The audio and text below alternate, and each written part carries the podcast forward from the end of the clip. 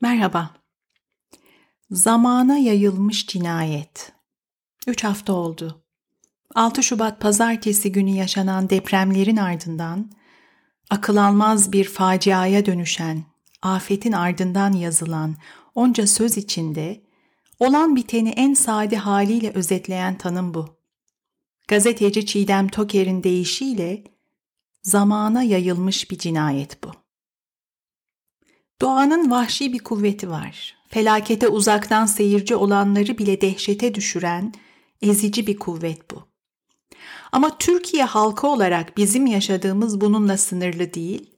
Çünkü bu yıkıma ve ölüme yol açanın depremle sınırlı olmadığını biliyoruz. Felaketin göz göre göre geldiğini, önlenebilir olduğunu ama önlenmediğini biliyoruz.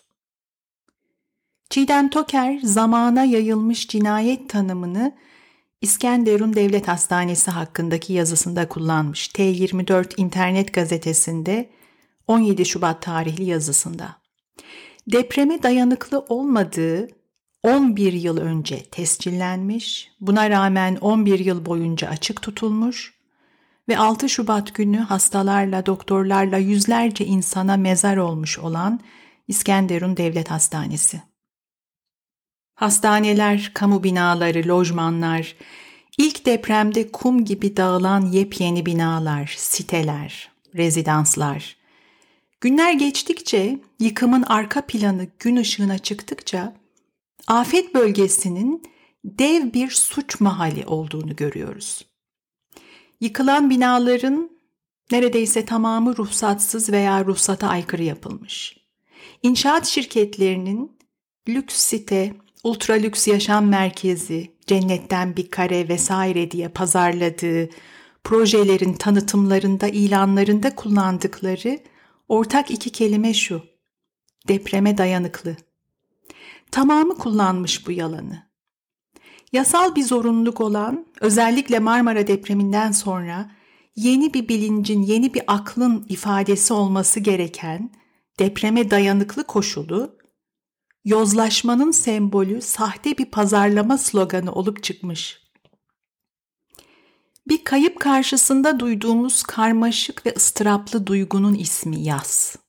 Her şey çok yeni, yaz çok taze. Bu felaketten doğrudan etkilenen insanların, ölenlerin, kaybolanların, sakat kalanların acısı, yardım beklerken ölenlerin, yardım gelmediği için ayazda donarak ölenlerin geride bıraktığı keder ve öfke, haftalar sonra bugün hala barınma ve temizlik ihtiyaçları karşılanmamış halde hayata tutunmaya çalışan on binlerce insan.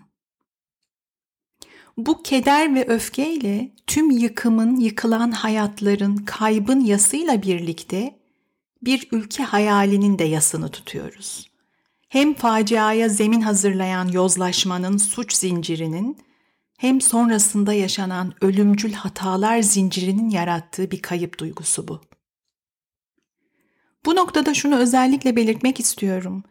Bu büyük felaketten doğrudan etkilenen, zarar görenlerin yaşadıklarını bırakın anlamayı, hayal edebilmenin bile imkansız olduğunu düşünüyorum. Yaşadıkları korkunun, kaybın yarattığı ıstırabı hayal bile edemiyorum felaketin uzağındayken, uzakta ve güvendeyken, telafisi mümkün olmayan bunca kayıp ve acı karşısında bir şeyler söyleyebilmek hem çok zor hem de o acıyı yaşayanı incitme tehlikesi barındırıyor.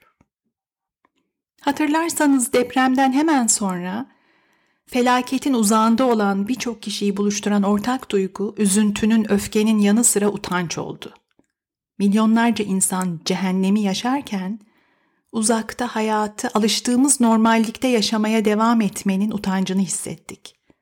Çok basit gündelik alışkanlıkları sürdürmek bile bir yanlış duygusu, bir suçluluk yarattı çoğumuzda. Birçok kişi duygularını paylaşırken ifade etti bunu. Üç hafta geçti. Zaman akıp gittikçe gündem yavaş yavaş soğumaya başlayacak. Hayatın gerçeği bu. Şimdiden normale dönmek, normalleşmek üzerine konuşulmaya başlandı bile. Normale dönmek bir yanıyla kaçınılmaz ama unutma tehlikesini barındırıyor. Unutmak ise umudun önünde engel. Çünkü unutursak değiştiremeyeceğiz. Umutsuzluk yarının bugünden daha iyi olmayacağını kabullenmek, değişmeyecek, düzelmeyecek inancına teslim olmak demek. Umut edebilmek için değişeceğine inanmak zorundayız. Yaşanan hemen her felaketten sonra duymaya alıştığımız o kader bahanesi yalnızca sorumsuzluğu ve acizliği örtmek için değil, toplumun yeni bir gelecek kurma inancını ve gücünü kırmak üzere de kullanılan bir bahane. Çünkü kadere boyun eğen umut edemez. Ülkemiz her felakette yıkılıp, yaralanıp yeniden iyi insanların özverisiyle, iyi insanların umuduyla ayağa kalkmaya, iyileşmeye gayret eden bir ülke. Bu büyük felakette de öfkenin, kederin ve dayanışmanın ortaya koyduğu değişimin umudu. 6 Şubat 2023 Bir milat. Artık bir öncesi ve bir sonrası var o günün. Daha iyi günlerde buluşmak umuduyla.